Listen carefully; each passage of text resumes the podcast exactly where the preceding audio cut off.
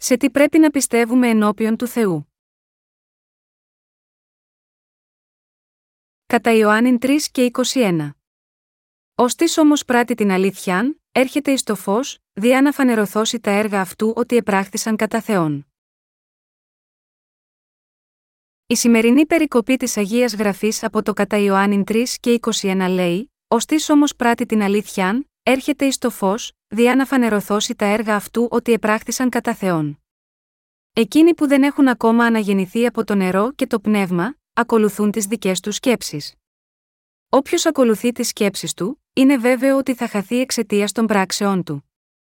Αλλά εάν μόνο στρέφαμε την κατεύθυνσή μας από τις σκέψεις μας προς την αλήθεια του κυρίου και πιστεύαμε σε αυτόν, θα μπορούσαμε να αντιμετωπίσουμε το αληθινό φως της σωτηρίας και να μείνουμε σίγμα, αυτό. Οι άνθρωποι αυτού του κόσμου εξακολουθούν να είναι φυλακισμένοι σε πνευματική σύγχυση, όπου κυριαρχεί το σκοτάδι.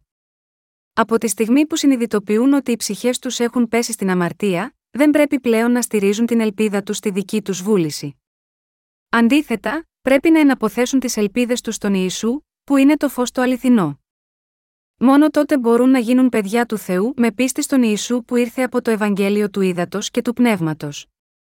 Με το Ευαγγέλιο του Ήδατος και του Πνεύματος, ο κύριος μας έκανε εμάς που κάποτε ανήκαμε στο σκοτάδι, λαό του Θεού όλα με μιας, Εφεσίους 5, 8. Πρέπει να πιστέψουμε στο Ευαγγέλιο του Ήδατος και του Πνεύματος. Ωστή όμως πράττει την αλήθειαν, έρχεται εις το φως κατά Ιωάννην 3 και 21. Αν πιστεύετε στο Ευαγγέλιο του Ήδατος και του Πνεύματος, τότε θα έχετε γίνει άνθρωπος που ακολουθεί το φως της σωτηρίας. Πρέπει να γνωρίζετε, ωστόσο, ότι όσοι εξακολουθούν να μην ακολουθούν το Ευαγγέλιο του Ήδατος και του Πνεύματος και, ως εκ τούτου, δεν έχουν αναγεννηθεί, είναι εκείνοι που ακολουθούν το σκοτάδι. Όσοι εξακολουθούν να μην ακολουθούν το Ευαγγέλιο του Ήδατος και του Πνεύματος, είναι αυτοί που απλώς ακολουθούν τη δική τους θέληση.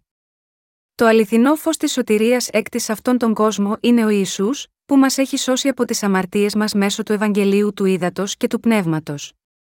Εκείνοι, που πιστεύουν ότι ο Ιησούς ήρθε σε αυτή τη γη, βαφτίστηκε από τον Ιωάννη τον Βαπτιστή για να αναλάβει όλες τις αμαρτίες μας, σταυρώθηκε και αναστήθηκε από τους νεκρούς σε τρεις ημέρες, είναι εκείνοι που ακολουθούν το φως της σωτηρίας.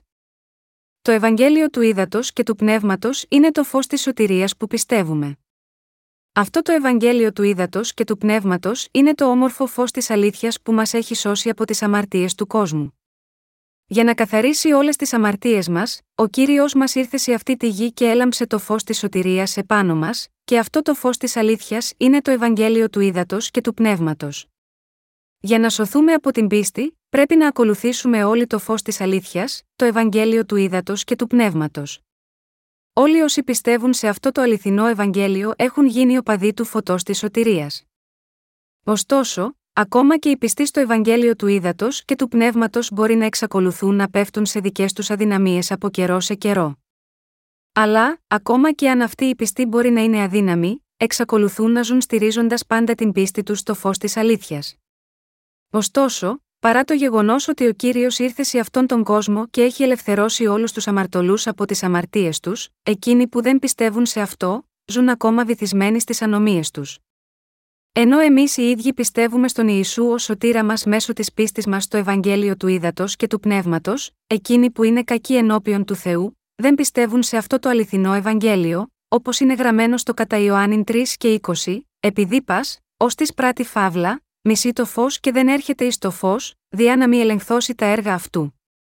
Εκείνοι που πράττουν το κακό ενώπιον του Θεού δεν πιστεύουν στο φως της σωτηρίας, γιατί μισούν αυτό το φως. Έχουν αφιερώσει όλες τις προσπάθειές τους μόνο και μόνο στο να κρύψουν την κακία τους. Ο Θεός είπε ότι όσοι δεν ακολουθούν το φως της αλήθειας ενώπιον του Θεού, είναι ανήσυχοι ότι οι κακές πράξεις τους ενδέχεται να φανερωθούν εμπρός του. Στη Νότια Κορέα, υπήρχαν πολλοί κατάσκοποι από τη Βόρεια Κορέα, έτσι υπήρχαν πολλές αφήσεις που τους προτρέπαν να στραφούν στις αρχές της Νότιας Κορέας, λέγοντας: Μην τρέμετε από φόβο, αλλά παραδοθείτε και ελάτε στο φως. Παρόμοια, ο αμαρτωλός πρέπει να απελευθερωθεί από τις αμαρτίες του, πιστεύοντας την αλήθεια του Ευαγγελίου του Ήδατος και του Πνεύματος. Ωστόσο, επειδή κάποιοι άνθρωποι ριζικά δεν αγαπούν τον Θεό, δεν πιστεύουν στο Ευαγγέλιο του Ήδατος και του Πνεύματος, ακόμα και αν το ξέρουν και, ως εκ τούτου, δεν μπορούν να ελευθερωθούν από τις αμαρτίες τους. Αυτοί οι άνθρωποι αγαπούν το σκοτάδι περισσότερο από το φως. Πάρα πολλοί άνθρωποι εξακολουθούν να μπορούν να ελευθερωθούν από τις αμαρτίες τους, καθώς δεν πιστεύουν στο Ευαγγέλιο του ύδατο και του πνεύματος. Όσοι αγαπούν την κακία τους, δεν πιστεύουν στο Ευαγγέλιο του ύδατο και του πνεύματος, γιατί φοβούνται ότι η κακία τους μπορεί να φανερωθεί. Αυτός είναι ο λόγος που ζουν στο σκοτάδι προσπαθώντας να κρύψουν την κακία τους. Όλοι πρέπει να συνειδητοποιήσουμε ότι το θέλημα του Θεού για εμάς είναι να πιστέψουμε στο Ευαγγέλιο του ύδατο και του πνεύματος και να εξηλαιωθούμε από όλες τις αμαρτίες μας. Τι μας είπε ο Θεός, μας είπε ότι από την αρχή, ο καθένας γεννιέται με τις αμαρτίες του. Βασικά μιλώντας, ο καθένας είναι ένα σπέρμα κακοποιού που γεννήθηκε σε αυτόν τον κόσμο ως ένας αμαρτωλό από την αρχή, και όλα αυτά τα σπέρματα κακοποιών αλάνθαστα πρέπει να πιστέψουν στο Ευαγγέλιο του ύδατο και του πνεύματος με την καρδιά τους. Επειδή ο καθένας είναι ριζικά ανίκανος να πράξει καλοσύνη, πρέπει να πιστέψει στο Ευαγγέλιο του ύδατο και του πνεύματος. Και με αυτόν τον τρόπο, ο καθένας πρέπει να σωθεί από τις αμαρτίες του. Η βίβλος λέει: Δεν υπάρχει δίκαιος ουδέης, δεν υπάρχει της έχων σύνεσιν. Δεν υπάρχει της εξητών των Θεών. Πάντες εξέκλειναν, ομού εξηχρεώθησαν δεν υπάρχει ο πράτων αγαθών, δεν υπάρχει ουδέης Ρωμαίους 3, 10, 12. Ω εκ τούτου, ο καθένας πρέπει να εκθέσει πρώτα την κακία του, για να εξηλαιωθεί από τις αμαρτίες του, και ύστερα πρέπει να σωθεί από όλες τις αμαρτίες του με πίστη στον λόγο του Ευαγγελίου του Ήδατος και του Πνεύματος. Μιλώντας ουσιαστικά, ως τι είδους άνθρωποι ζούμε ενώπιον του Θεού. Είναι οι άνθρωποι ριζικά κακοί ή καλοί ενώπιον του Θεού, είναι όλοι κακοί. Συγχριστιανοί μου, επειδή ο καθένας έχει γεννηθεί σε αυτόν τον κόσμο με τα δώδεκα συστατικά της αμαρτίας, όλα τα ανθρώπινα όντα διαπράττουν κατ' επανάληψη αυτά τα δώδεκα είδη αμαρτιών στη ζωή τους, διαπράττουν αυτή την αμαρτία σήμερα και εκείνη την αμαρτία αύριο. Στην πραγματικότητα, δεν διαπράττουμε μία μόνο αμαρτία σε μια μέρα, αλλά διαπράττουμε δεκάδες αμαρτίες. Επειδή έχουμε διαπράξει τόσες πολλές διαφορετικές αμαρτίες με τόσους πολλούς διαφορετικούς τρόπους, συχνά δεν συνειδητοποιούμε καν τι αμαρτίες έχουμε διαπράξει και, επιπλέον, είμαστε τόσο απασχολημένοι με τις ζωές μας, που ξεχνάμε τα πάντα για τις αμαρτίες μας. Η βίβλος λέει ότι υπάρχουν 12 είδη αμαρτιών που είναι έτοιμες να ξεχυθούν από την καρδιά μας, κατά Μάρκον 7, 21, 23. Ω εκ τούτου, Ακόμα και αν υποθέσουμε ότι διαπράττουμε μόνο μια αμαρτία κάθε μέρα, θα χρειαστεί να περάσουν 12 ημέρες για να κάνουμε ένα κύκλο από αυτές. Μιχεύουμε σήμερα, σκοτώνουμε αύριο, αμαρτάνουμε με κακές σκέψεις την επόμενη μέρα, πορνεύουμε την επόμενη μέρα, βλασφημούμε την επόμενη μέρα, παραφρονούμε την επόμενη ημέρα, και ούτω καθεξής αφού διαπράττουμε έτσι όλα τα ίδια αμαρτίας εκ νέου όλη την ώρα, δεν γνωρίζουμε καν ποιες αμαρτίες διαπράττουμε, ούτε συνειδητοποιούμε πόσο κακοί είμαστε. Ο Θεός περιγράφει τις ανθρώπινες καρδιές μας ως συγκεχημένες, άδειες, χωρίς ικανοποίηση και βαθιά μέσα στο σκοτάδι, Γένεσης 1, 2. Για να το πούμε διαφορετικά, ο Θεός περιγράφει τα ανθρώπινα όντα ως σωρού αμαρτίας που έχουν όλα τα είδη των ανομιών βαθιά στις καρδιές τους. Ω τέτοια όντα, οι άνθρωποι δεν μπορούν ποτέ να κάνουν οποιοδήποτε αγαθό. Ο Απόστολος Παύλος είπε ως εκ τούτου, διότι δεν πράττω το αγαθόν, το οποίον θέλω αλλά το κακόν, το οποίον δεν θέλω, τούτο πράττω Ρωμαίους 7 και 19. Επειδή όλοι οι άνθρωποι γεννιούνται ως ριζικά αμαρτωλοί, σε κάθε ευκαιρία οι αμαρτίες που βρίσκονται βαθιά στις καρδιές τους ανεβαίνουν και τους κάνουν να αμαρτήσουν. Συγχριστιανοί μου, μια μιλιά παράγει μήλα ακριβώς επειδή είναι μιλιά. Ακριβώς έτσι είναι η ζωή μας. Μια μιλιά, όταν είναι μικρή, μόνο βλαστάνει. Αλλά με το πέρασμα του χρόνου, καθώς το δέντρο μεγαλώνει και ο κορμός του χοντρένει, αρχίζει τελικά να ανθίζει σε μια συγκεκριμένη εποχή. Και όταν τα ανθισμένα λουλούδια μαραίνονται, φρούτα βγαίνουν στη θέση τους. Όταν έρχεται ο χειμώνας, το δέντρο ρίχνει όλα τα φύλλα του, αλλά όταν έρχεται η άνοιξη βλαστάνει και πάλι. Το επόμενο έτος, ο κορμός γίνεται πολύ πιο χοντρός, νέα βλαστάρια μεγαλώνουν ακόμα περισσότερο, και περισσότερα λουλούδια ανθίζουν από όσο το προηγούμενο έτος. Αλλά τι θα συνέβαινε αν αυτή η μιλιά έλεγε στον εαυτό της, Αυτό το έτος, δεν θα παράγω μήλα. Θέλω να παράγω αχλάδια, αδιάφορο πόσο η μιλιά θα ήθελε να παράγει αχλάδια, δεν μπορεί να παράγει τίποτε άλλο, παρά μόνο μήλα. Μια μιλιά μπορεί να ανθίσει μόνο λουλούδια μιλιάς, και μπορεί να μυρίζει μόνο ως μιλιά. Ο καθένας αμαρτάνει παρά τη θέλησή του, και καθένας διαπράττει το κακό, ακόμα και αν ο ίδιος δεν θέλει να το κάνει, επειδή ο καθένας γεννιέται αμαρτωλός από τη γέννησή του. Ωστόσο, παρά το γεγονός αυτό, πολλοί άνθρωποι δεν συνειδητοποιούν ότι δεν μπορούν παρά να αμαρτάνουν, και είναι απασχολημένοι μόνο προσπαθώντας να κρύψουν τις αμαρτίες και την κακία τους. Η βίβλος λέει ότι όσοι προσπαθούν να κρύψουν τις βρώμικες καρδιές και άθλιες πράξεις τους, πράττουν υποκρισία και δεν έρχονται στο φως. Γιατί, επειδή φοβούνται ότι το κακό μέσα τους μπορεί να φανερωθεί αυτός είναι ο λόγος που εξαπατούν τον εαυτό τους να είναι καλοί και ενάρετοι, και δεν θέλουν να έρθουν στο φως. Αυτοί οι άνθρωποι πρέπει να πιστέψουν στο Ευαγγέλιο του Θεού του Ήδατος και του Πνεύματος. Για να γίνει αυτό, πρέπει να υποτάξουν πρώτα τους εαυτούς τους στον Θεό, ανεξάρτητα από το αν έχουν ντροπή ή όχι, και να ομολογήσουν σε αυτόν: Θεέ μου, είμαι ένα κακόον. Θέλω, όμως, να γίνω χωρίς αμαρτία ενώπιον σου, και θέλω να πάω στον παράδεισο πιστεύοντας τον Ιησού. Θέλω να γίνω ένας δίκαιος άνθρωπος. Και θέλω να παράγω τους εννέα καρπούς του Αγίου Πνεύματος. Έτσι, ακόμα και αν ντρέπομαι για τον εαυτό μου, πάλι θέλω να πιστεύω ότι ο λόγος του Ευαγγελίου του Ήδατος και του Πνεύματος που κηρύχθηκε από τον Ιησού είναι η αλήθεια. Έτσι, όλοι πρέπει να παραδεχτούν στον Θεό ότι είναι αμαρτωλοί, και πρέπει να πιστέψουν στο Ευαγγέλιο του Ήδατος και του Πνεύματος. Λέγοντας, Κύριε, έχεις δίκιο να λες, ως τη όμως πράττει την αλήθεια, έρχεται εις το φως και με πίστη έκτη αυτό και ακολουθώντας τον λόγο της αλήθειας, εμείς που ανήκαμε στο σκοτάδι, είμαστε εντελώς δικαιωμένοι. Δεν είναι από τις προσπάθειές μας που γίναμε φως, αλλά είναι ο ίδιος ο Θεός που είναι το φως, μετέτρεψε σε φως εμάς που ήμασταν σκοτάδι. Όταν αναγνωρίζουμε έτσι τον αληθινό εαυτό μας, ως σκοτάδι, ο κύριος έρχεται σε εμάς και μας φωτίζει με το φως του, με αποτέλεσμα να μας ευλογεί για να γίνουμε φως. Ω της όμως πράττει την αλήθεια, έρχεται εις το φως, διά να φανερωθώσει τα έργα αυτού ότι επράχθησαν κατά Θεόν, κατά Ιωάννην 3 και 21. Εκείνοι που πιστεύουν στον Ιησού ως σωτήρα τους και στο Ευαγγέλιο του Ήδατος και του Πνεύματος, ακολουθούν όλη την αλήθεια. Ο καθένας πρέπει να ακολουθήσει το φως της αλήθειας. Μόνο ζώα σαν τις νυχτερίδες ακολουθούν το σκοτάδι. Ο καθένας πρέπει να ακολουθήσει το φως και όλοι όσοι ακολουθούν το φως είναι αυτοί που έχουν συναντήσει τον Ιησού σωστά. Όλα τα ανθρώπινα όντα είναι ίδια στη βασική ουσία τους, αλλά είναι ζωτική σημασίας προς ποια κατεύθυνση κοιτάζουν. Συγχριστιανοί μου, αυτό που καθορίζει τις τελικές ημέρες σας, είναι αν κοιτάζετε στο φως ή πέσετε πιο βαθιά στο σκοτάδι. Όσοι δεν έχουν αναγεννηθεί από το νερό και το πνεύμα, και δεν έχουν μπει στο πεδίο του φωτός, κρύβονται εντελώς στο σκοτάδι και ποτέ δεν έρχονται στο φως, γιατί φοβούνται ότι το σκοτάδι και η βρωμιά τους μπορεί να φανερωθεί. Καθώς συνεχίζουν να κρύβουν την κακία τους, σαν να καίγονται με αποφασιστικότητα να παραμείνουν στο σκοτάδι, είναι τελικά στο δρόμο τους προς τον Άδη. Πρέπει να ρηχτούν στην αιώνια φωτιά του Άδη και θα υποφέρουν για πάντα σε αυτόν τον σκοτεινό και πύρινο τόπο. Θέλετε να καταλήξετε σαν αυτούς τους ανθρώπους. Ο λόγος της γραφής είναι το βαρόμετρο της αλήθειας. Αυτός ο λόγος είναι ο ίδιος ο Θεός. Πιστεύετε στον γραπτό λόγο που λαλήθηκε από τον Θεό, πιστεύετε στη βίβλο ως τον λόγο του Θεού, τα λουλούδια δίπλα σίγμα, αυτό τον άμβονα δεν θα μπορούσαν να υπάρξουν αν δεν υπήρχε ο κύριος μας. Επειδή ο κύριος μας είναι ζωντανός, υπάρχουν τα πάντα σε αυτή τη γη. Πρέπει να πιστέψετε ότι αυτός ο κόσμος υπάρχει μόνο και μόνο επειδή ο κύριος μας τον δημιούργησε αρχικά. Αν ο Θεός λέει κάτι, τότε πρέπει να πιστέψετε σε αυτή την αλάθητη αλήθεια, ακόμα και αν είναι δύσκολο να την καταλάβετε με τις δικές σας σκέψεις.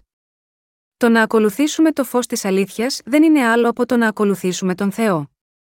Όταν ο Τριαδικός Θεός δημιούργησε την ανθρωπότητα, είπε: Α κάμουμε άνθρωπον κάτι εικόνα ημών, καθομοίωσιν ημών και ας εξουσιάζει επί των ηχθείων της θαλάσσης και επί των πετινών του ουρανού και επί των κτηνών και επί πάσης της γης και επί παντός ερπετού, έρποντο επί της γης Γένεσης 1 και 26.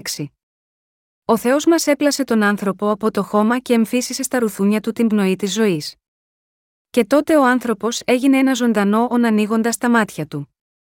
Αυτός ο πρώτος άνθρωπος που έγινε έτσι ήταν ο Αδάμ, και ο Ιησούς έκανε επίσης τη σύζυγό του Εύα. Ο Αδάμ και η Εύα έλαβαν νέα ζωή από τον Θεό. Ο κύριος της ζωής μας είναι ο Ιησούς. Ο Θεός είπε στον Αδάμ και την Εύα, από παντός δένδρου του παραδείσου ελευθέρο θέλεις τρόγι, από δε του ξύλου της γνώσεως του καλού και του κακού δεν θέλεις φάγει από αυτού, διότι καθήν ημέραν φάγεις από αυτού, θέλεις εξάπαντος αποθάνει Γένεσης 2, 16, 17, αλλά ο Αδάμ και η Εύα ενέδωσαν στον πειρασμό του φιδιού, του Σατανά, και έφαγαν από το δέντρο της γνώσης του καλού και του κακού, που ο Θεός είχε πει να μην φάνε. Έτσι, ο Αδάμ και η Εύα κατέληξαν να αποκλίνουν από την πίστη τους στον λόγο του Θεού. Αφού πειράστηκαν έτσι από το Σατανά και απομακρύνθηκαν από τον λόγο του Θεού, έφτασαν στο θάνατό τους, σύμφωνα με τον νόμο που αναφέρει: Ο μισθός της αμαρτίας είναι θάνατος, Ρωμαίους 6 και 23. Γι' αυτό ο καθένας πρέπει να αναγεννηθεί από τις αμαρτίες του. Η βίβλος λέει: Και καθώς είναι αποφασισμένον εις τους ανθρώπους άπαξ να αποθάνωση, μετά δε τούτο είναι κρίσης, Εβραίους 9 και 27. Όπως ο καθένας έχει πέσει στην αμαρτία, είμαστε όλοι σχεδόν ήδη νεκροί, αλλά η Αγία Γραφή μας λέει ότι πρέπει να λάβουμε την άφεση των αμαρτιών μας και τη νέα ζωή με πίστη στο Ευαγγέλιο του Ήδατος και του Πνεύματος. Αρχικά, είχαμε λάβει ζωή από τον κύριο μας. Ω εκ τούτου, σήμερα, επίσης, πρέπει να λάβουμε νέα ζωή από τον κύριο μας για άλλη μια φορά.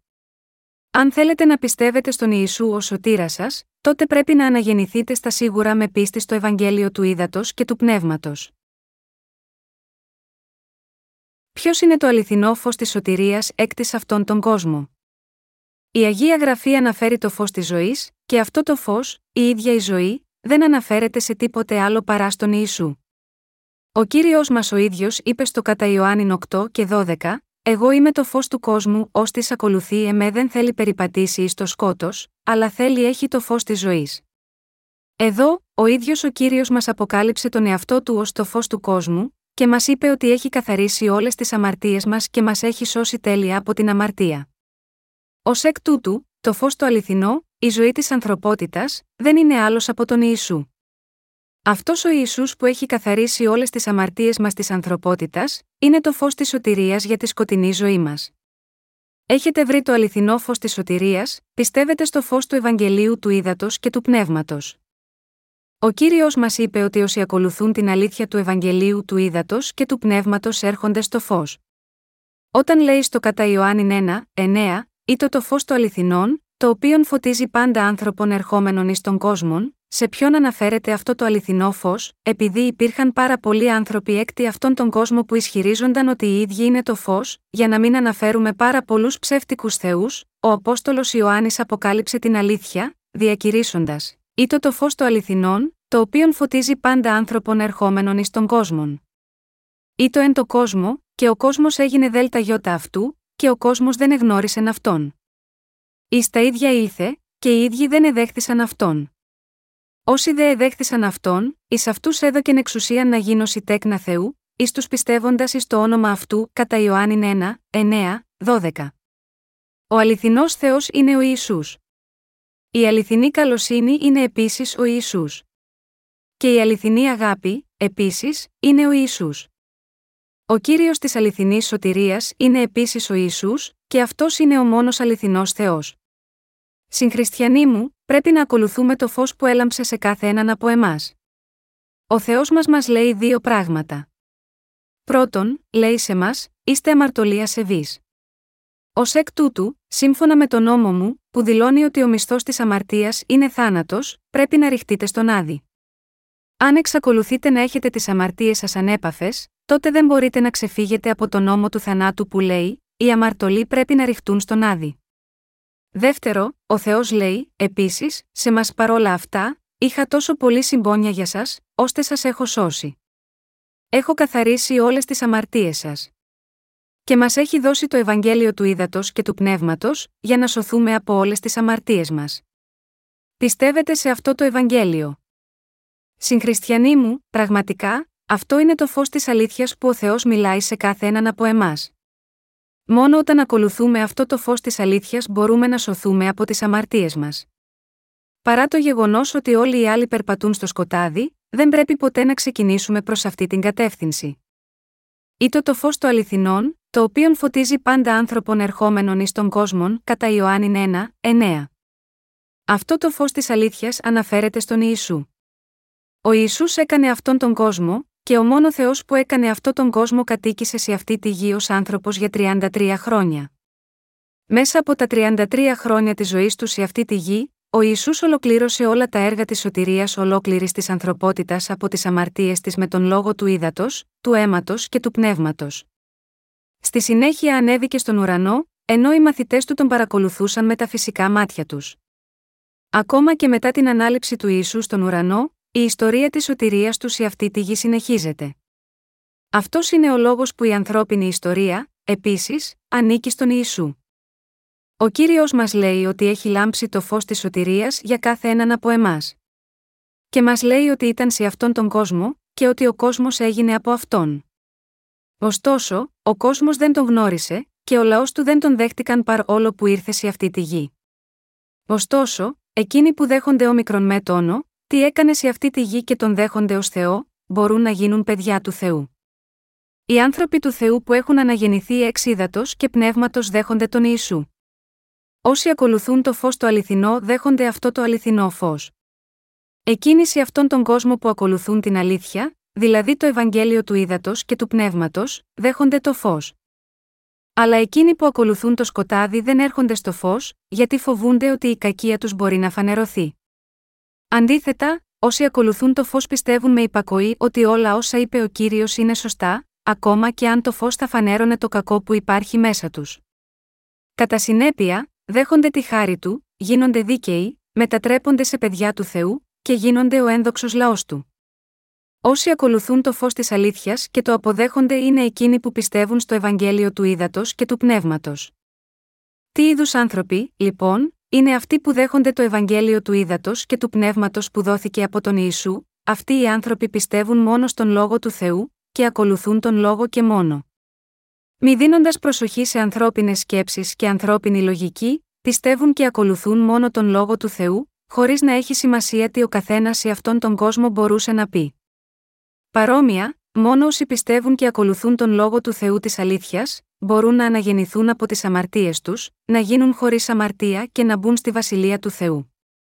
Αλλά εκείνοι που, παρόλο που πιστεύουν στον λόγο του Θεού, δίνουν ακόμα σημασία στα λόγια των ανθρώπων, εξαπατώνται από τον Σατανά και, ως εκ τούτου, δεν μπορούν να αναγεννηθούν, ούτε να μπουν στη βασιλεία του Θεού. Αν δεν αρνηθούν τις ανθρώπινες σκέψεις τους, θα πέσουν τελικά στην καταστροφή, παρόλο ότι πιστεύουν στον Ιησού. Άφες τώρα διότι ούτως είναι πρέπον ει να εκπληρώσομεν πάσαν δικαιοσύνην κατά Ματθαίων 3 και 15. Είναι γραμμένο στο κατά Ματθαίων 3, 15, 16, Αποκριθείς δε ο Ισού είπε προς αυτόν άφες τώρα διότι ούτως είναι πρέπον ει να εκπληρώσομεν πάσαν δικαιοσύνην. Τότε αφήνει αυτόν. Και βαπτιστής ο Ισού ανέβη ευθύς από του ύδατος και ιδού, νύχθησαν εις αυτόν οι ουρανοί, και είδε το πνεύμα του Θεού καταβαίνον ως περιστεράν και ερχόμενον επ' αυτόν. Εδώ, το να εκπληρώσομεν πάσαν δικαιοσύνην αναφέρεται στην εκτέλεση όλων των δίκαιων έργων.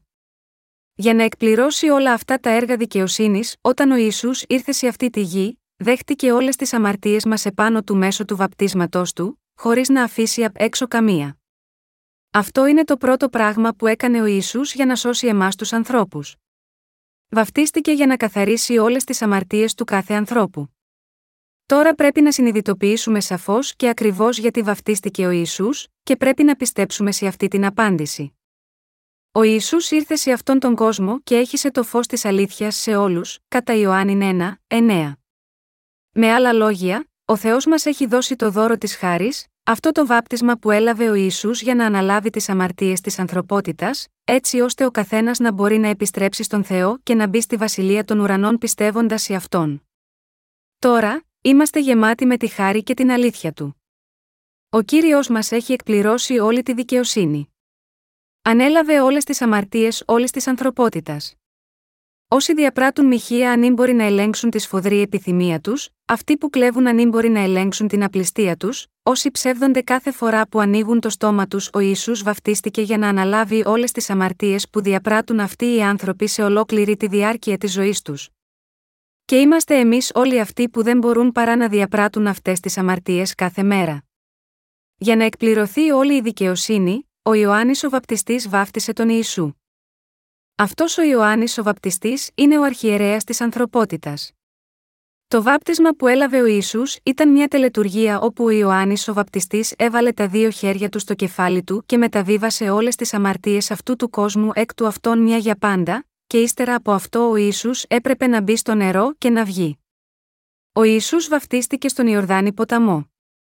Γιατί έπρεπε να βαφτιστεί σε αυτό τον ποταμό Ιορδάνη, ο Ιορδάνης ποταμός είναι ο ποταμός του θανάτου. Επειδή ο μισθός της αμαρτίας είναι θάνατος, και επειδή έπρεπε να καταστραφούμε και να ρηχτούμε στον άδει για τις αμαρτίες μας, ο ίσου ήρθε σε αυτό τον Ιορδάνη ποταμό, τον ποταμό του θανάτου, και βαφτίστηκε από τον Ιωάννη τον Βαπτιστή. Ο Ιησούς δεν βαφτίστηκε από οποιονδήποτε άνθρωπο μπορούσε να διαλέξει αυθαίρετα, αλλά βαφτίστηκε από τον Ιωάννη τον Βαπτιστή, τον αρχιερέα όλης της ανθρωπότητας που ο Θεός είχε ετοιμάσει για τον Ιησού. Όλη η δικαιοσύνη του Θεού έμελε να εκπληρωθεί αυτή τη στιγμή. Με τον τύπο της τοποθέτησης των χεριών, ο Ιωάννης ο Βαπτιστής τοποθέτησε τα χέρια του στο κεφάλι του Ιησού. Η τοποθέτηση των χεριών σημαίνει μεταβιβάζω κάτι ή μεταφέρω κάτι. Τι, λοιπόν, μεταβιβάστηκε όταν τα χέρια του Ιωάννη τοποθετήθηκαν στον Ιησού, ακριβώς όπως οι αμαρτίες των Ισραηλιτών μεταβιβάζονταν στο ζώο της θυσίας της παλαιάς διαθήκης, όταν ο Αρχιερέας έβαζε τα χέρια του σε αυτό, και ακριβώς όπως αυτά τα ζώα της θυσίας στη συνέχεια καταδικάζονταν αντιπροσωπευτικά στη θέση τους. Όταν ο Ιωάννης ο Βαπτιστής τοποθέτησε τα χέρια του στον Ιησού, όλες οι αμαρτίες όλης της ανθρωπότητας έκτη αυτόν τον κόσμο, μεταβιβάστηκαν στον Ιησού, και ο Ιησούς με τη σειρά του. Σήκωσε την καταδίκη της Σταύρωσης αργότερα. Εκείνη τη στιγμή ο Ιησούς ανέλαβε όλες τις αμαρτίες σας. Ο λόγος του Θεού λέει ότι ο Ιησούς βαφτίστηκε από τον Ιωάννη τον Βαπτιστή για να εκπληρώσει όλη τη δικαιοσύνη, κατά Ματθαίων 3 και 15. Η μέθοδος με την οποία ο Θεός καθάρισε τις αμαρτίες της ανθρωπότητας ήταν η βάπτιση του Ιησού από τον Ιωάννη τον Βαπτιστή. Μόνο όταν ο Ιησούς ήρθε σε αυτή τη γη και βαφτίστηκε, μπορούσαν όλες οι αμαρτίες της ανθρωπότητας να μεταβιβαστούν σε αυτόν. Το πιστεύετε αυτό, ότι ο Ιησούς βαφτίστηκε και σταυρώθηκε για να μας δώσει το τέλειο δώρο της σωτηρίας, εκείνοι που πιστεύουν σε αυτή την αλήθεια του Ευαγγελίου του Ήδατος και του Πνεύματος έρχονται στο φως και ακολουθούν το φως. Για να εκπληρώσει κάθε δικαιοσύνη αναλαμβάνοντας επάνω του όλες τις αμαρτίες από την ανθρωπότητα, ο κύριος μας βαφτίστηκε, και μέσα από αυτό το βάπτισμα, ανέλαβε όλες τις αμαρτίες όλων των ανθρώπων εκ των αυτών τον πλανήτη, χωρίς να αφήσει απ' έξω καμία απολύτως, σήκωσε την κάθε αμαρτία. Από το προπατορικό αμάρτημα που όλα τα ανθρώπινα όντα κληρονομούν από την κοιλιά της μητέρας τους, μέχρι όλες τις προσωπικές αμαρτίες που διαπράχθηκαν ποτέ ή πρόκειται να διαπραχθούν από τους ανθρώπους μέχρι τη μέρα που πεθαίνουν. Ο καθένας πρέπει να πιστέψει και να δεχθεί αυτή την αλήθεια του ύδατος και του πνεύματος, ότι ο Ισού ανέλαβε όλες τις αμαρτίες μας με το βάπτισμα και το θάνατο στον Σταυρό, για να μας δώσει το τέλειο δώρο της σωτηρίας. Αυτό συμβαίνει επειδή ο κύριος μας είναι το φως το αληθινό που φωτίζει όλους όσοι πιστεύουν σε αυτό το αληθινό φως. Εκείνος έχει παραχωρήσει τη χάρη του για την άφεση της αμαρτίας που τους κάνει παιδιά του Θεού. Όποιος πιστεύει στο Ευαγγέλιο του ύδατο και του πνεύματος που εκπληρώθηκε από τον Θεό, θα λάβει την άφεση όλων των αμαρτιών του. Το πιστεύετε αυτό, με πίστη στο Ευαγγέλιο του ύδατο και του πνεύματος κάποιος λαβαίνει την άφεση της αμαρτίας. Δεν είναι από κάτι ενάρετο που μόνοι μπορούμε να κάνουμε για να λάβουμε την άφεση της αμαρτίας, αλλά με πίστη έκτη αυτό που ο Ιησούς έχει κάνει για μας, εξηλαιωνόμαστε από όλες τις αμαρτίες μας. Με τον να στον Ιορδάνη ποταμό, ο κύριος μας αποδέχτηκε όλες τις αμαρτίες της ανθρωπότητας, κατά Ματθαίων 3 και 15. Πού, λοιπόν, πήγαν όλες οι αμαρτίες μας, μεταβιβάστηκαν πάνω στο κεφάλι του Ιησού.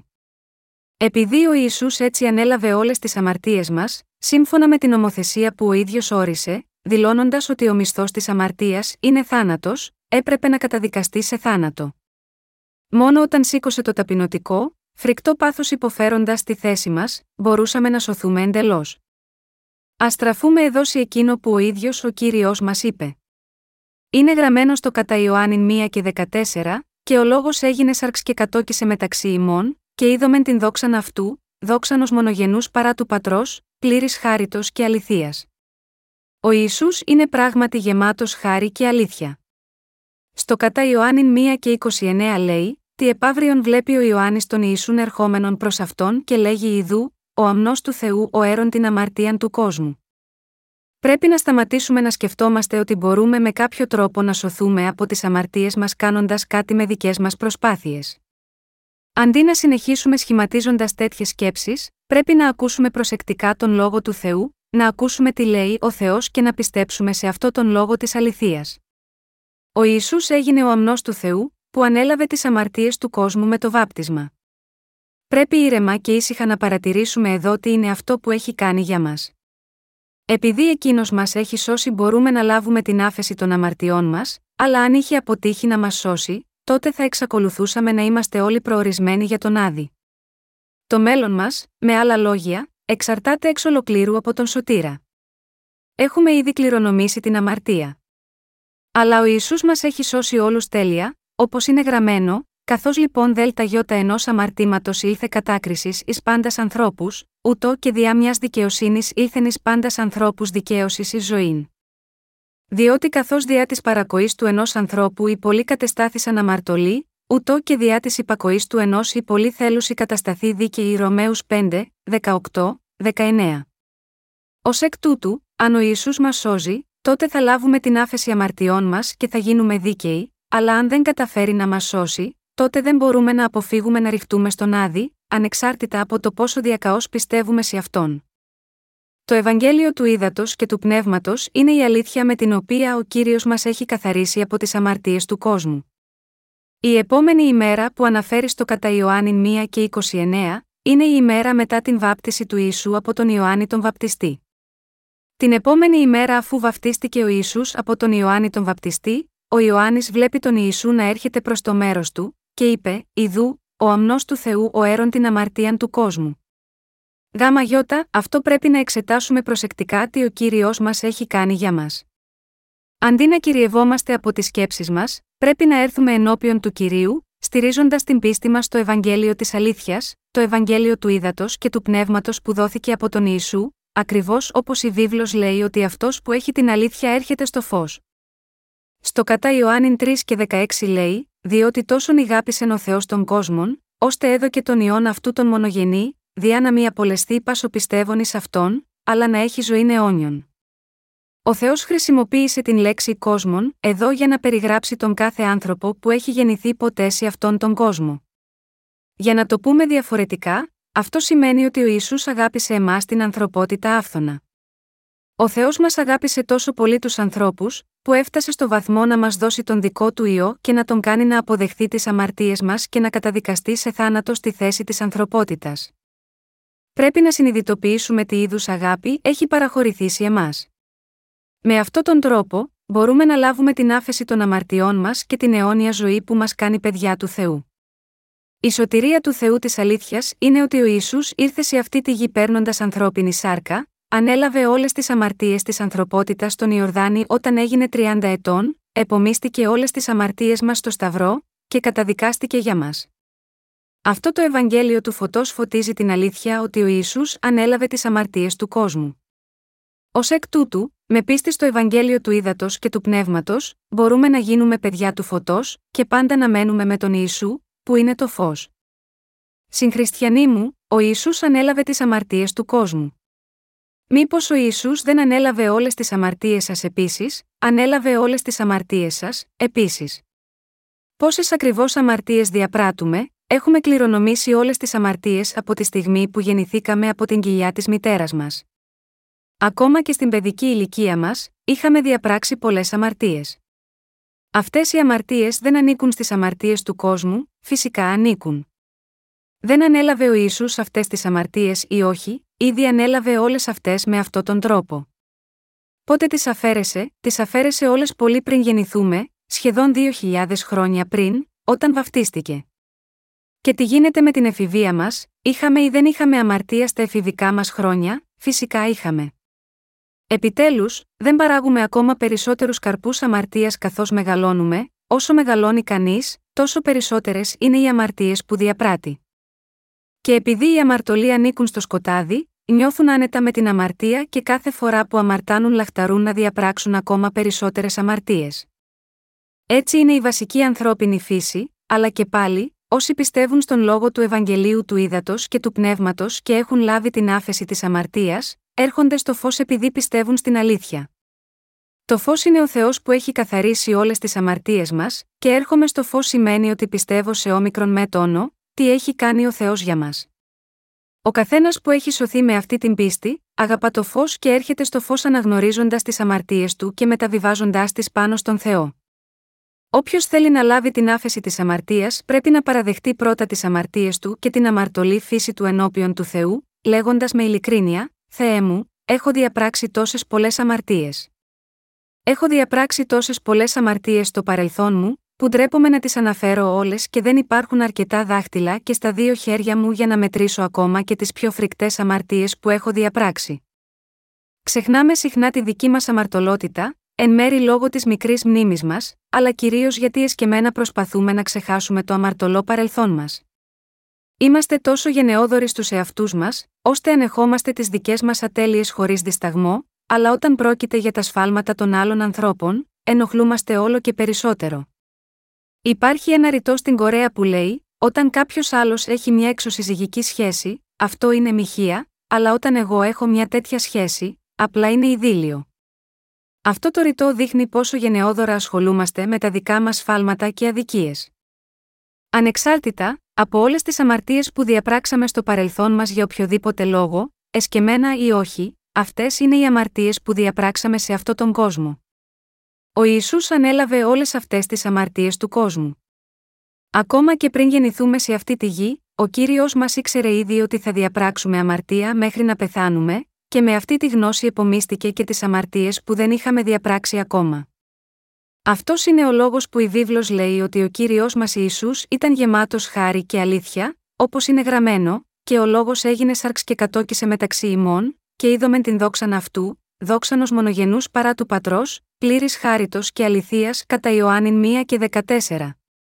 Πιστεύετε σε αυτό τον λόγο, ο Ιησούς ανέλαβε τις αμαρτίες μας πλήρως και απολύτως. Είναι δεδομένο ότι ο καθένας ζει σε αυτόν τον κόσμο, ανεξάρτητα από το αν η ζωή του είναι μικρή ή μεγάλη. Ο Ιωάννης ο Βαπτιστής, έχοντας μεταβιβάσει τις αμαρτίες μας στον Ιησού, μαρτύρησε, Ιδού, ο αμνός του Θεού ο έρων την αμαρτίαν του κόσμου κατά Ιωάννη 1 και 29, όλες οι αμαρτίες που έχουμε διαπράξει, ενώ ζούμε σε αυτόν τον κόσμο, ανήκουν στις αμαρτίες του κόσμου.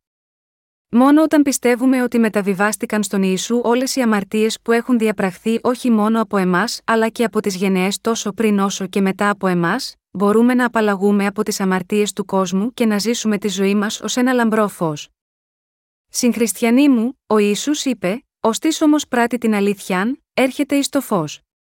Όλα αυτά τα άτομα που έρχονται σε αυτό το φως, στηρίζοντας την πίστη τους σε αυτό που ο Ιησούς, ο ίδιος Θεός, το φως το αληθινό και ο αληθινός σωτήρας, έχει κάνει για αυτούς, θα λάβουν την άφεση των αμαρτιών τους. Όποιος πιστεύει σε αυτό τον λόγο σήμερα, θα εξηλαιωθεί από όλες τις αμαρτίες του με πίστη. Συγχριστιανοί μου, εσείς και εγώ ακόμα δεν έχουμε ζήσει όλη μας τη ζωή. Αλλά αργά ή γρήγορα, όλοι θα πεθάνουμε τελικά. Η βίβλος λέει ότι έχει οριστεί για τους ανθρώπους να γεννηθούν μια φορά και να πεθάνουν μια φορά, και ότι υπάρχει κρίση στη συνέχεια, Εβραίους 9 και 27, αν και είναι πράγματι ορισμένο για όλους μας να γεννηθούμε μια φορά και να πεθάνουμε μια φορά, για όσους από εμάς έχουμε αναγεννηθεί με πίστη στο Ευαγγέλιο του Ήδατος και του Πνεύματος ενώ ζούμε σε αυτόν τον κόσμο, δεν υπάρχει κρίση αλλά μας περιμένει μόνο αιώνια ζωή.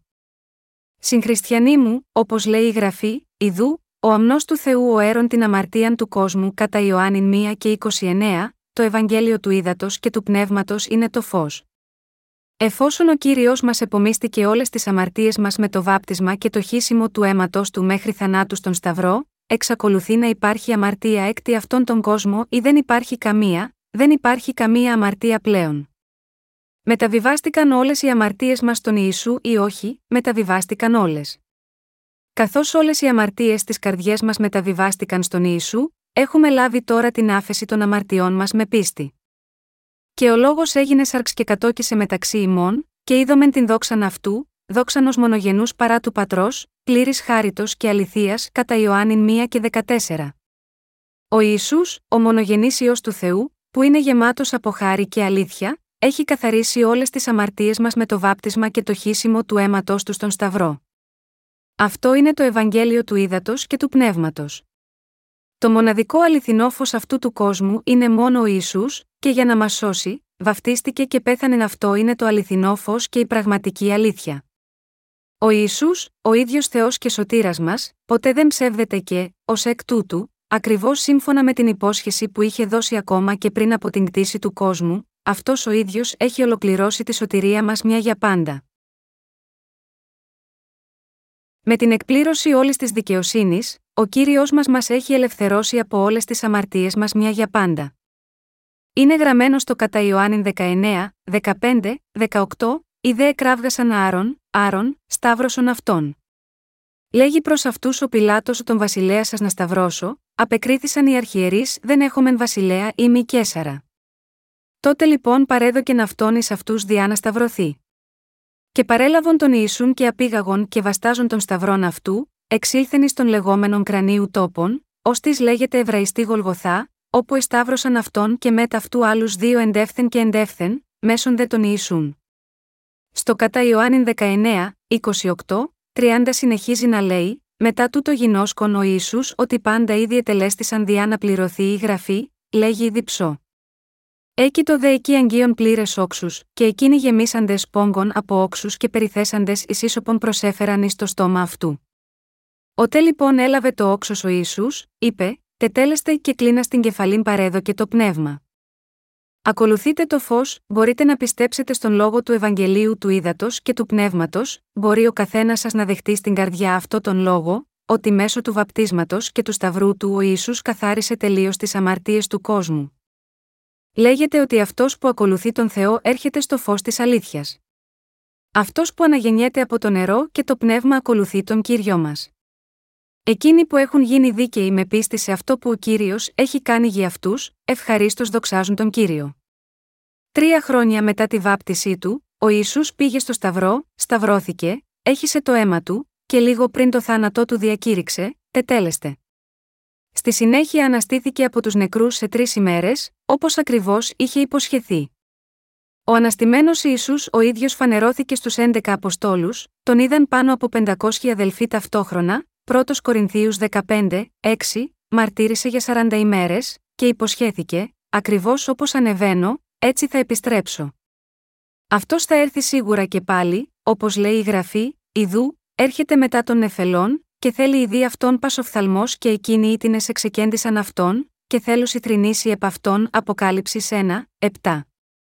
Αν και όταν ο κύριος μας ήρθε για πρώτη φορά, γεννήθηκε σε μία φάτνη σε μια μικρή πόλη και καθάρισε τέλεια όλες τις αμαρτίες μας αλλά αθόρυβα, η Αγία Γραφή μας λέει ότι ο Μεσσίας που πρόκειται να έρθει και πάλι θα επιστρέψει μεγαλοπρεπώς ως βασιλεύς των βασιλέων και θα κατέβει ως ο κύριος της κρίσης.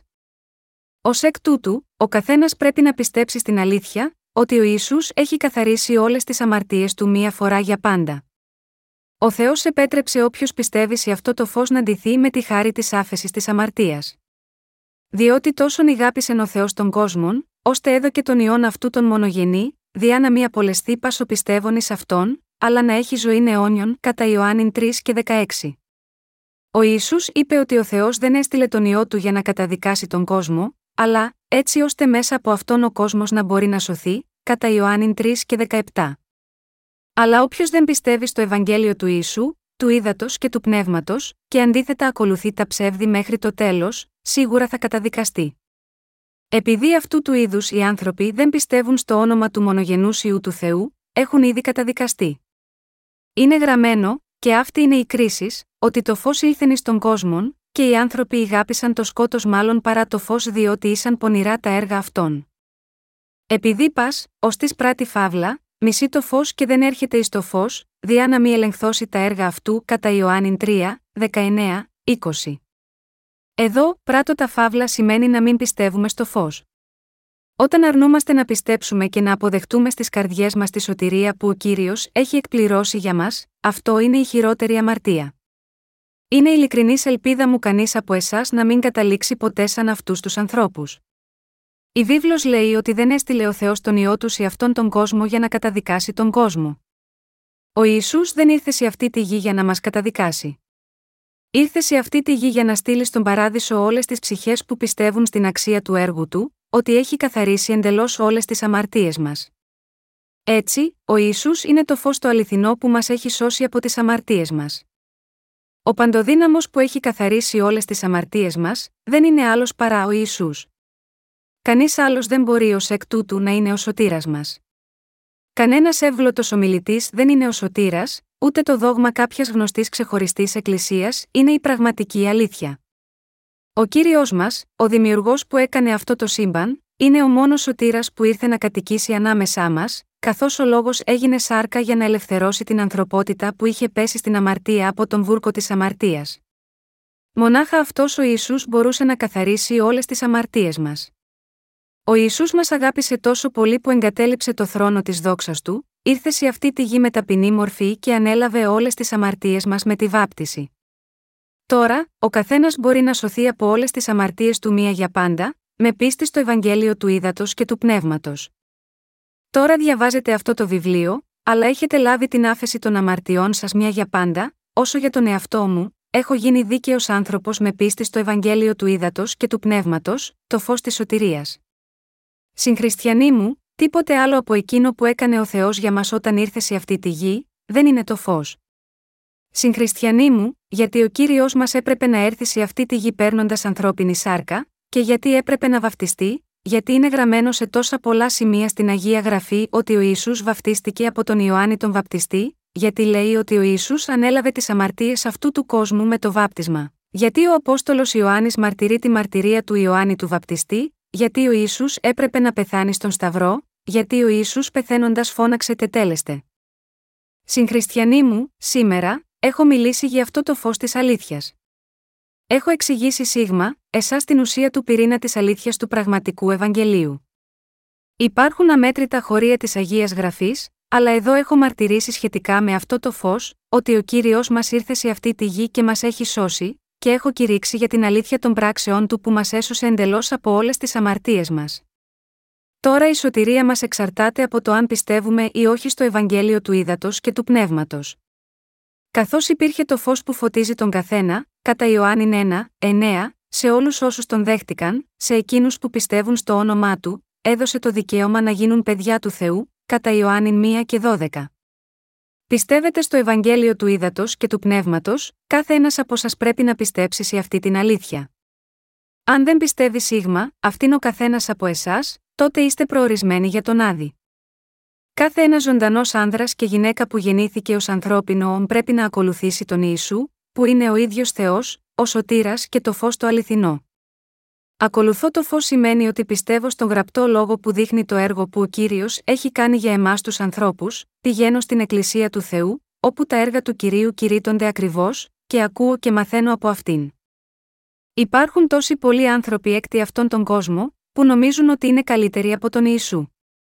Σήμερα οι άνθρωποι είναι τόσο αλαζόνες που αποκαλούν τους εαυτούς τους υπηρέτες του Θεού, και όμως παραμένουν σιωπηλοί σχετικά με το Ευαγγέλιο του Ήδατος και του Πνεύματος, και είναι απασχολημένοι μόνο στο να εξυψώσουν τον εαυτό τους. Χωρίς να συνειδητοποιούν ότι μόνο ο λόγος του Ευαγγελίου του Ιησού του Ήδατος και του Πνεύματος είναι αληθινός, αστείευονται σαν να μπορούν να σώσουν άλλους. Ειδικότερα, υπάρχουν πολλοί άνθρωποι έκτη αυτόν τον κόσμο που ισχυρίζονται ότι κηρύττουν το Ευαγγέλιο, αλλά εκείνο που πρέπει να γνωρίζουμε δεν είναι τα ψεύτικα Ευαγγέλια που κηρύττουν αυτοί οι άνθρωποι, αλλά το πραγματικό Ευαγγέλιο, το Ευαγγέλιο του Ήδατος και του Πνεύματος. Δεν θέλω εσείς να εξαπατηθείτε από τέτοια ψέματα και να παραμείνετε για πάντα χωρίς σωτηρία κατοικώντα στο σκοτάδι. Για να καθαρίσει ο Ιησούς τις αμαρτίες μας και να καταδικαστεί στη θέση μας, έπρεπε να βαφτιστεί από τον Ιωάννη τον Βαπτιστή. Αν ο Ιησούς είχε πεθάνει στον Σταυρό χωρίς να βαφτιστεί, τότε ο θάνατος του δεν θα είχε κανένα αποτέλεσμα δεν θα ήταν αποτελεσματικός ακριβώς επειδή αυτό δεν είναι σύμφωνο με τον νόμο της σωτηρίας που ο ίδιος θέσπισε.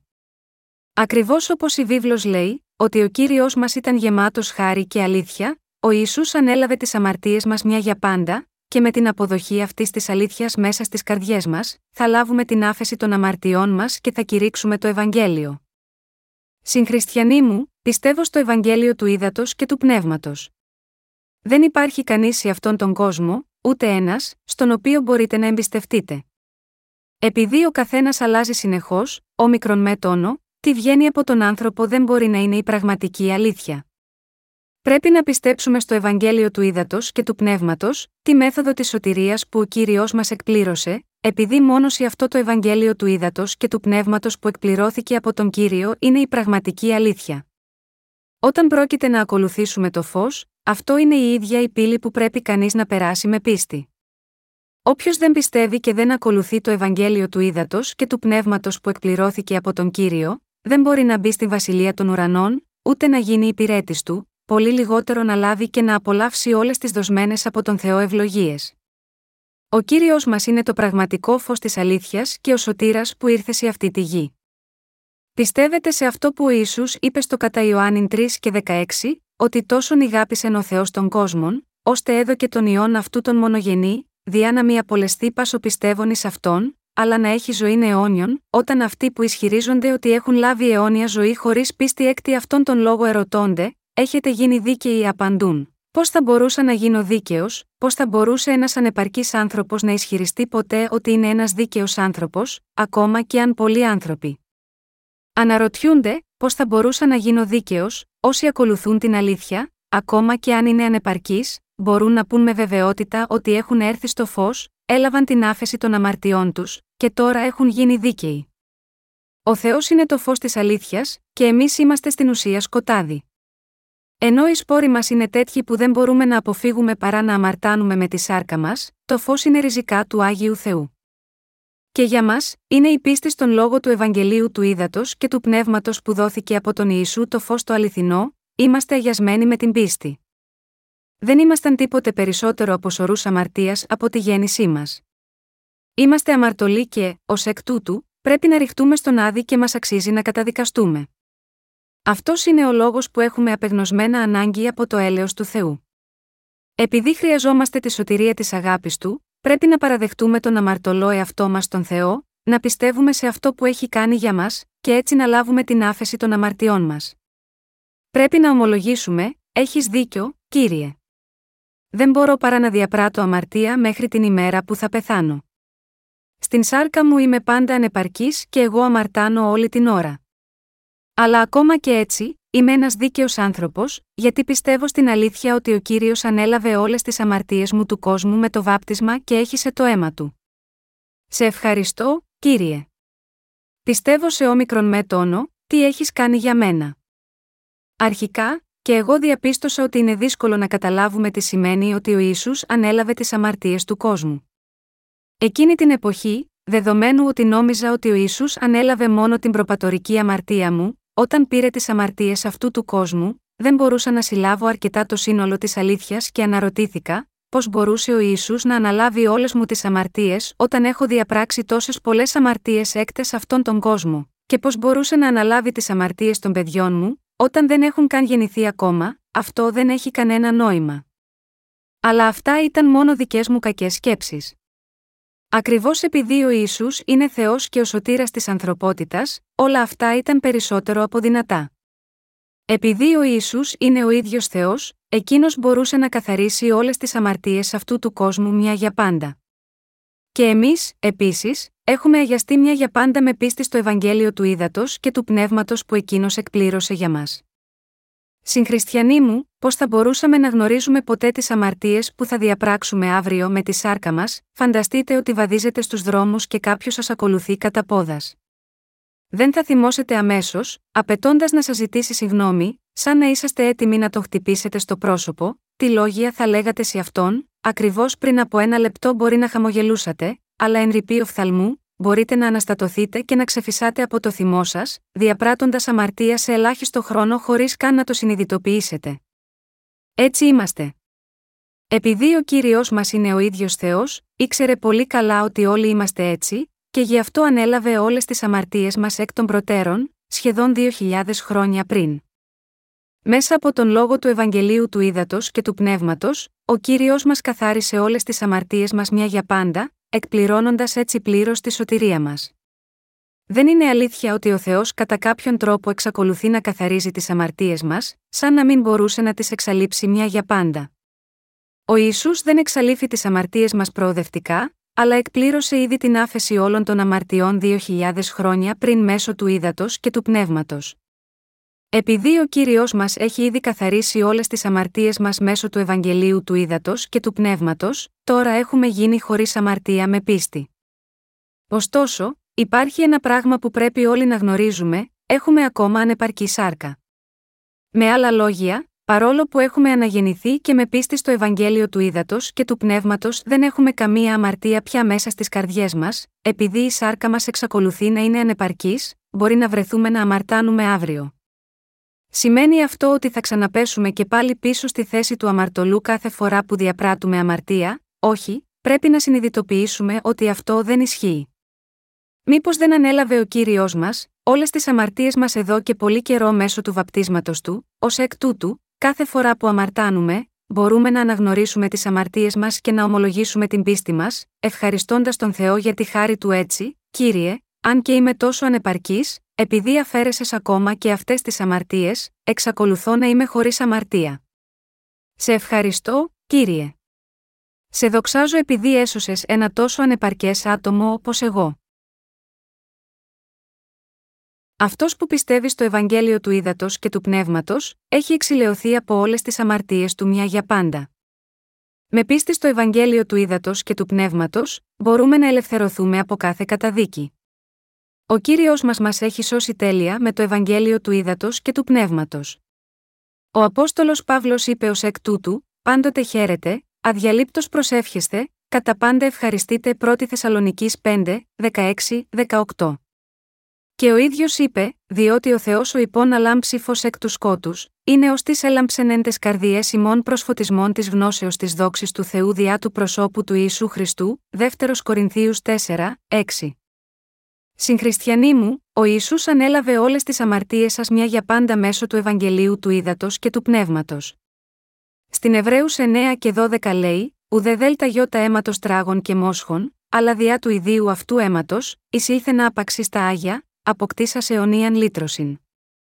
Με άλλα λόγια, ότι μπήκες στα άγια των Αγίων μια για πάντα, σημαίνει ότι μπήκες στη βασιλεία του Θεού με μιας, μετά την εκπλήρωση της αποστολής του με το Ευαγγέλιο του Ήδατος και του Πνεύματος. Ω εκ τούτου, ότι ο Ισού πραγματοποίησε την αιώνια λύτρωση που έχει καθαρίσει όλες τις αμαρτίες μας μια για πάντα, σημαίνει ότι δεν χρειάζεται πλέον να το κάνει αυτό ποτέ ξανά. Με πίστη στο Ευαγγέλιο του Ήδατος και του Πνεύματος που εκπληρώθηκε από τον κύριο μια για πάντα, μπορείτε επίσης να λάβετε τώρα την άφεση των αμαρτιών σας μια για πάντα και να μπείτε στη βασιλεία του Θεού. Είναι γραμμένο στην προ Εβραίους 10, 9, 10, τότε είπεν Ιδού, έρχομαι διά να κάμω, ο Θεέ, το θέλημά σου. Ανερεί το πρώτον, διά να συστήσει το δεύτερον. Με το οποίον θέλημα είμαι θα υγιασμένη διά της προσφοράς του σώματος του Ιησού Χριστού άπαξ γενομένης. Εδώ το θέλημά σου σημαίνει το θέλημα του Θεού να καθαρίσει όλες τις αμαρτίες της ανθρωπότητας μια για πάντα μέσω του Ευαγγελίου του Ήδατος και του Πνεύματος. Η περικοπή εδώ δεν λέει ότι με αυτό το θέλημα θα είμαστε αγιασμένοι στο μέλλον μέσω της προσφοράς του σώματος του Ιησού που έγινε μια για πάντα, αλλά αυτό περιγράφει τη σωτηρία του Ιησού σε χρόνο παρακείμενο λέγοντας ότι έχουμε ήδη αγιαστεί. Με την προσφορά του σώματος του, ο Ιησούς έχει ήδη καθαρίσει όλες τις αμαρτίες μας. Αυτό είναι το φως της σωτηρίας. Επειδή ο Ιησούς, δίνοντας το σώμα του, βαφτίστηκε και πέθανε στον Σταυρό και αναστήθηκε από τους νεκρούς, πιστεύοντας τον Ιησού, τον Θεό της σωτηρίας, μπορούμε να έρθουμε εμπρός στον Θεό που είναι το φως. Όταν πιστεύουμε στο Ευαγγέλιο του Ήδατος και του Πνεύματος, ο Θεός εγκρίνει την πίστη μας, λέγοντας: Είστε δίκαιοι. Η πίστη σας είναι σωστή. Παιδιά μου, λόγω της πίστης σας, οι αμαρτίες σας έχουν συγχωρεθεί. Στην προ Εβραίου 10, 11, 18 λέει: Και πας μεν ιερεύ σύσταται καθημέραν λειτουργών και τα αυτά πολλάκη προσφέρον θυσίας, έτεινες ποτέ δεν δίνανται να αφαιρέσουν αμαρτίας, αλλά αυτός αφού προσέφερε μίαν θυσίαν υπέρ αμαρτιών, εκάθισε διαπαντός εν δεξιά του Θεού, προσμένων του λοιπού έως σου τεθώσιν οι εχθροί αυτού υποπόδιον των ποδών αυτού. Διότι με μίαν προσφοράν τελειοποίησε διαπαντός τους αγιαζομένους. Μαρτυρεί δε εις και το πνεύμα το Άγιον διότι αφού είπε πρώτερον, αυτή είναι η διαθήκη, την οποίαν θέλω κάμει προς αυτούς μετά τας ημέρας εκείνας, λέγει ο κύριος: Θέλω δώσει τους νόμους μου εις τας καρδίας αυτών και θέλω γράψει αυτούς επί των διανιών αυτών, προσθέτει, και τα αμαρτία αυτών και τα ανομία αυτών δεν θέλω ενθυμίστε πλέον. Όπου δεν είναι άφεσης τούτων, δεν είναι πλέον προσφορά περί αμαρτίας. Τι σημαίνει όταν λέει εδώ στο στίχο 18, όπου δεν είναι άφεσης τούτων, αυτό σημαίνει ότι ο Ιησούς έχει εξηλαιώσει τις αμαρτίες μας και, ως εκ τούτου, όλοι οι άνθρωποι πρέπει να δεχθούν τον σωτήρα με χαρά. Ο Θεός είπε ότι όσοι ακολουθούν το αληθινό φως θα λάβουν αιώνια ζωή με την πίστη σε αυτό που ο κύριος Ιησούς έχει κάνει. Αυτή η αλήθεια είναι το Ευαγγέλιο του Ήδατος και του Πνεύματος. Αυτή η αλήθεια είναι το πραγματικό φως. Ο Ιησούς πρόσφερε την αιώνια θυσία, προσφέροντας το σώμα του μέσω του βαπτίσματός του και με το χύσιμο του αίματός του, και έχει κάνει για πάντα τέλειους όλους όσοι έχουν αγιαστεί πιστεύοντας σε αυτή την αλήθεια. Για τον λόγο αυτό, συγχριστιανοί μου, από τη στιγμή που θα γίνετε δίκαιοι, θα είστε πάντα δίκαιοι. Α πάμε και πάλι πίσω στο κατά Ιωάννη κεφάλαιο 3 και να δούμε τι μας είπε ο κύριος. Είπε, διότι τόσον ηγάπησεν ο Θεός των κόσμων, ώστε έδωκε τον ιόν αυτού τον μονογενή, διά να μη απολεστεί πάσο πιστεύων εις αυτόν, αλλά να έχει ζωή αιώνιον, κατά Ιωάννη 3 και 16. Όποιος πιστεύει στο Ευαγγέλιο του ύδατο και του πνεύματος θα λάβει αιώνια ζωή και δεν θα ρηχτεί στον άδει. Τι γίνεται λοιπόν με εσάς, έχετε λάβει την αιώνια ζωή, πότε ολοκληρώθηκε η πίστη σας, η πίστη σας ολοκληρώθηκε όταν αναγεννηθήκατε από το Ευαγγέλιο του ύδατο και του πνεύματος. Και με πίστη στο Ευαγγέλιο του ύδατο και του πνεύματος έχετε αναγεννηθεί, είτε έχετε ακούσει αυτό το Ευαγγέλιο σήμερα, χθες ή πριν από ένα χρόνο. Ενώ ήταν περίπου 2.000 χρόνια πριν που ο Ιησούς καθάρισε τις αμαρτίες μας, μόνο τώρα συνειδητοποιήσαμε και πιστέψαμε σε αυτό και, ως εκ τούτου, έχουμε λάβει την άφεση των αμαρτιών μας. Με τον να βαφτιστεί από τον Ιωάννη τον βαπτιστή, να χύσει το αίμα του στον Σταυρό, και με την ανάστασή του από τους νεκρούς σε τρεις ημέρες, ο Ιησούς καθάρισε τις αμαρτίες του κόσμου.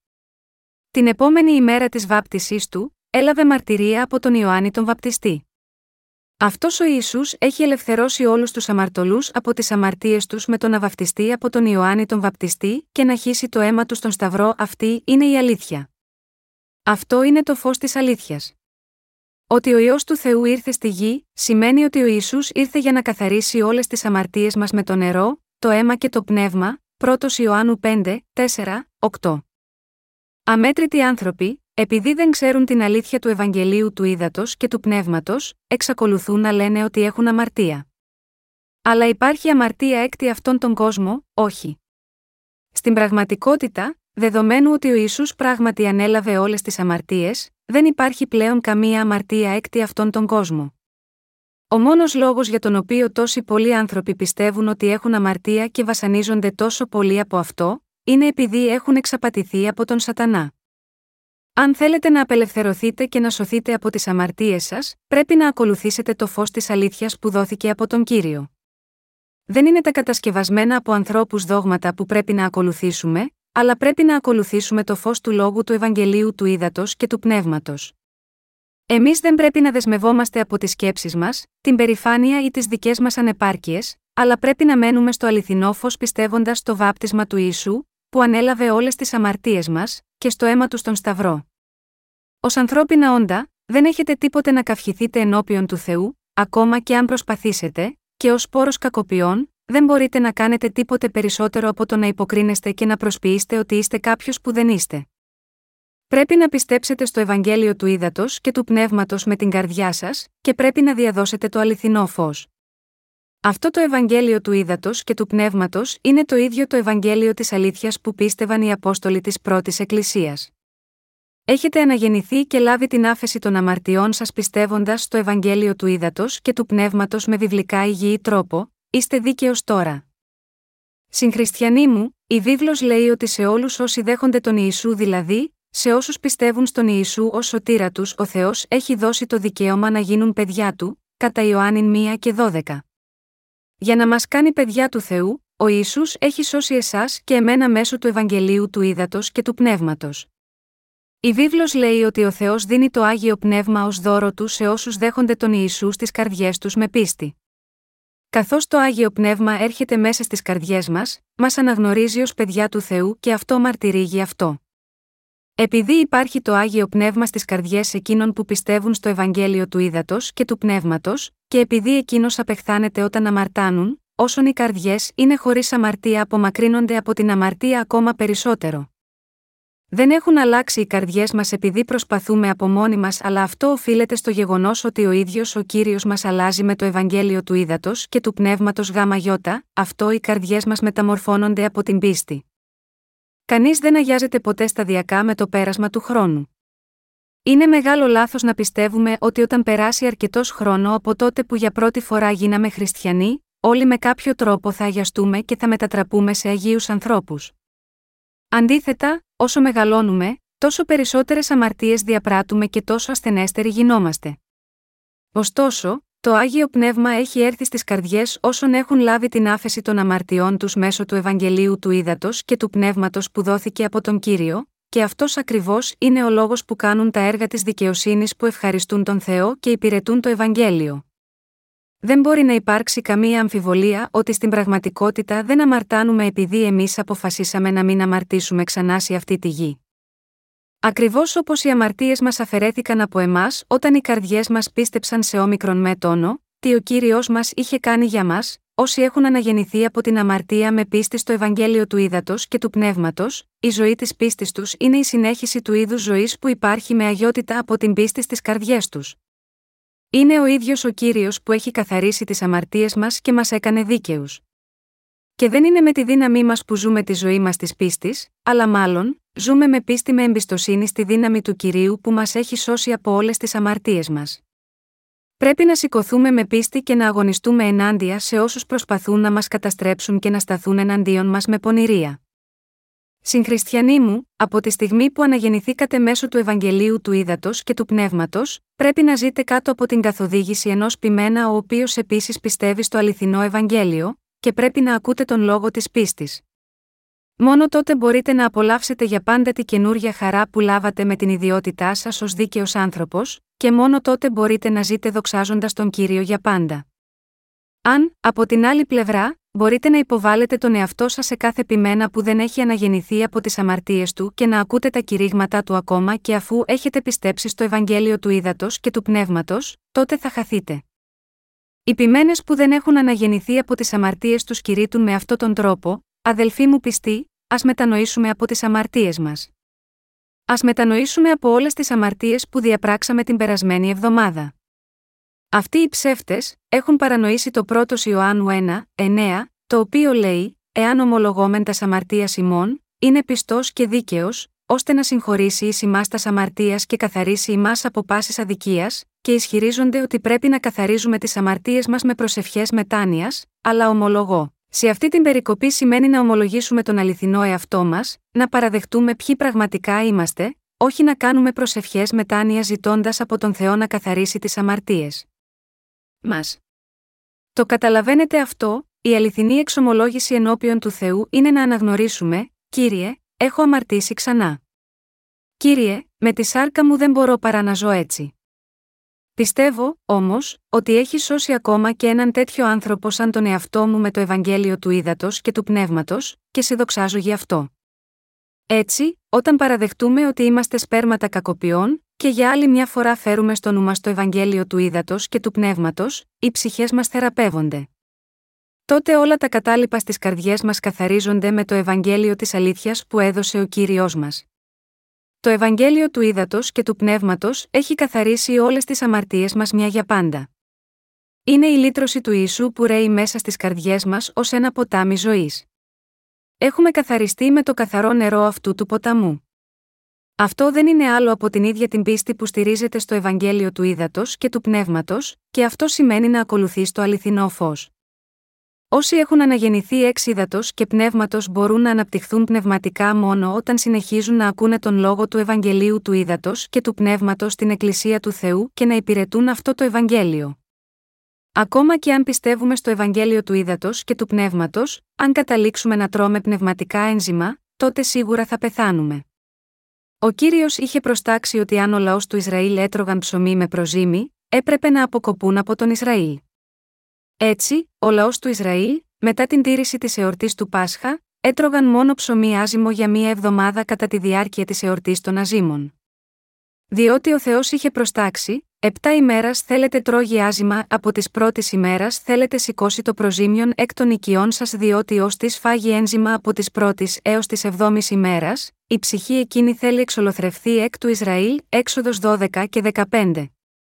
Συγχριστιανοί μου, πρέπει να θυμάστε ότι αν, ακόμα και μετά την παραλαβή της άφεσης των αμαρτιών σας, ακούτε ψεύτικα λόγια που έχουν ανθρώπινες σκέψεις και δόγματα ανθρώπινης προέλευσης, αντί να ακούτε τον λόγο του Θεού, τότε θα αποκοπείτε από τον Θεό. Αυτό δεν οφείλεται στο γεγονός ότι ο Θεός θα ακυρώσει τη σωτηρία σας με κάποιο τρόπο ανελαίητα, αλλά αυτό συμβαίνει επειδή εσείς οι ίδιοι πίνετε το δηλητήριο του θανάτου και απορρίπτετε το δώρο της χάρης του Θεού, λέγοντας την πραγματικότητα, Θεέ, εσύ δεν κατάφερες να καθαρίσεις όλες τις αμαρτίες μου. Κατά συνέπεια, είμαι ένας αμαρτωλός. Και γι' αυτό θα καταλήξετε στον Άδη. Η βίβλος λέει, διότι τόσον ηγάπησεν ο Θεός των κόσμων, ώστε έδωκε τον ιόν αυτού τον μονογενή, διά να μη απολεστεί πάσο πιστεύων εις αυτόν, αλλά να έχει ζωή αιώνιον. Επειδή δεν απέστειλεν ο Θεός τον ιόν αυτού εις τον κόσμον διά να κρίνει τον κόσμον, αλλά διά να σωθεί ο κόσμος δέλτα γιώτα αυτού. Ω τη πιστεύει εις αυτόν δεν κρίνεται, ως τη όμως δεν πιστεύει είναι ήδη και κρυμμένος, διότι δεν επίστευσεν εις το όνομα του μονογενούς ιού του Θεού. 19 και αυτή είναι η κρίση, ότι το φως ήλθεν εις τον κόσμον, και οι άνθρωποι ηγάπησαν το σκότος μάλλον παρά το φως διότι ήσαν πονηρά τα έργα αυτών, κατά Ιωάννην 3, 16, 19. Συγχριστιανοί μου, τι θα συμβεί στη συνέχεια, σε όσους απορρίπτουν την αλήθεια του Θεού με τις αρκικέ σκέψεις τους, αυτοί οι άνθρωποι θα καταλήξουν σαν τον Ιούδα που κρεμάστηκε και πέθανε. Συγχριστιανοί μου, πρέπει να ακολουθήσουμε τον Ιησού το αληθινό φως, με το Ευαγγέλιο του Ήδατος και του Πνεύματος. Όποιος ακολουθεί το Ευαγγέλιο του Ήδατος και του Πνεύματος ενώπιον του Θεού, έχει εξηλαιωθεί από όλες τις αμαρτίες του και έγινε δίκαιος. Αυτός που αναγεννιέται με πίστη στο Ευαγγέλιο του Ήδατος και του Πνεύματος δοξάζει τον κύριο μας.